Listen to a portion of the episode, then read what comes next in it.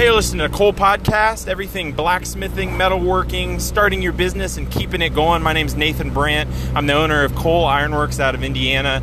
Uh, today I am taping this from the inside of my little rickety Ford Ranger, so I apologize if the audio is incredibly bad. Uh, to get started, we're just gonna go over two questions I got from our Instagram post that I posted the other day. Uh, I post que- I don't post questions. I ask for questions. Maybe I should post questions. I'm not sure how to do it. We'll figure it out. We'll try a couple different things. But um, from our Instagram story post last week, and uh, the first question I've also gotten on multiple other occasions, and every time we go to a conference, we get it. Are you guys at Coal Ironworks going to make a forging hammer, a power hammer? The answer is probably. We want to, but there's no point for us to do it unless we do it completely different than anything else that's either being done currently on the market, currently available, um, or if some, you know, if we're not able to make it cool and amazing and really nice and easy to use and compact and all that cool stuff that we really shoot for with our products. So, yes. The other thing um, that I get asked a lot, and I, the other question I got was, what made us decide to make a forging press? Where did that come from?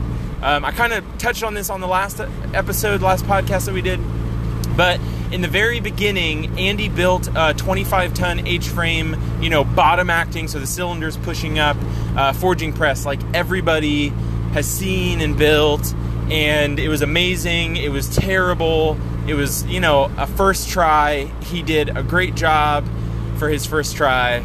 I loved it. I borrowed it when he moved away for about a year in my shop, using it to punch eyes and axe heads and hammers and forge stuff out. And it's also where I realized that I could suddenly take three inch round and forge it down in 30 seconds rather than taking half a day to break it down with a sledgehammer. Um, when I realized that, my artistic side started to take over, and I started to think of, uh, you know, steel. You know, tubing and stuff. Suddenly, you could do all this weird, cool stuff with it, and um, so I started playing with sculptural work, and that's where the big sculpture commission that I got really came from um, later on because I had a forging press. That was literally the only way that I was able to do that that commission. Um, but what I noticed was, man, this really expands your horizons in a small shop. I wonder if anybody's making a C frame.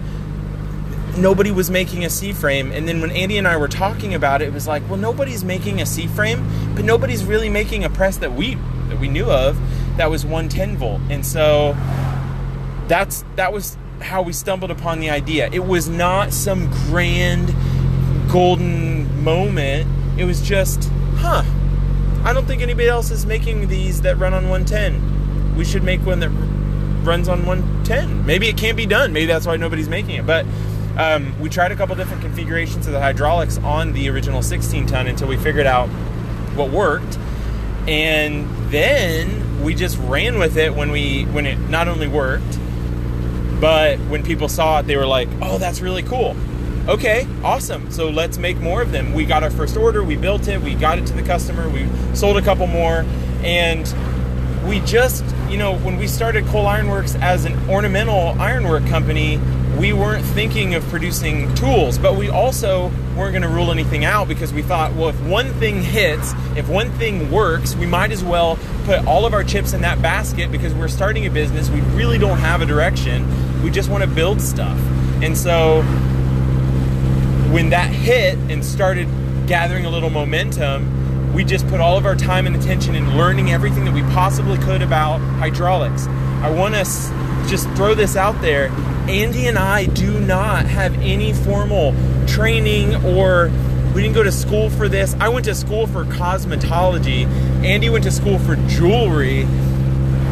Our background isn't in that, but our our talent is really in problem solving and, and me personally, I love to obsess over things, learn everything that I possibly can about it, and then move on to the next stage. You know, like conquer it, get on to the next stage. I'm not saying you're ever going to be done learning, but you get a really good understanding. You have a good grasp of it. So we did that with hydraulic, like super, super basic. Again, I'm not blowing any smoke.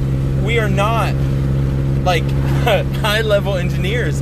The reason that we've gotten to the point that we have is because we didn't give up when we had failures.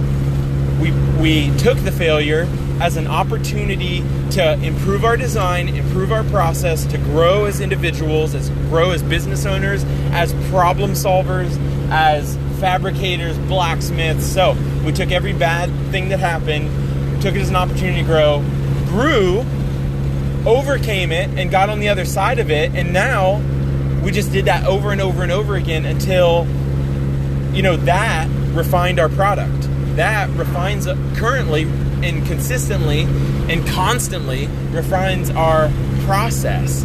And so um, that's just a little tidbit.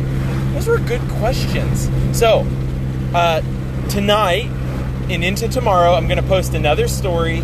I'm going to post two stories. I'm going to ask for questions. And I'm going to come up with a really great question to ask you that I can kind of talk to you guys through the podcast about. But if you guys have any more questions, check out Coal Ironworks on Instagram. So at Coal Ironworks on Instagram. Check our story out. Give me a question. I will answer it tomorrow and or the next day whenever I'm able to sneak some time away from uh, business and family. But guys, thanks so much for listening. We've got this little group of people that are listening to this, and that's so cool. And, and uh, messaging me on Instagram and all that. It's just really, really awesome to, to have some, like another avenue of communication with you guys. So, one more time, at Coal Ironworks on Instagram. Check our story out, check my story out. Send me a question or answer the question that I, the really great question that I'm definitely going to come up with tonight. And uh, thanks for listening.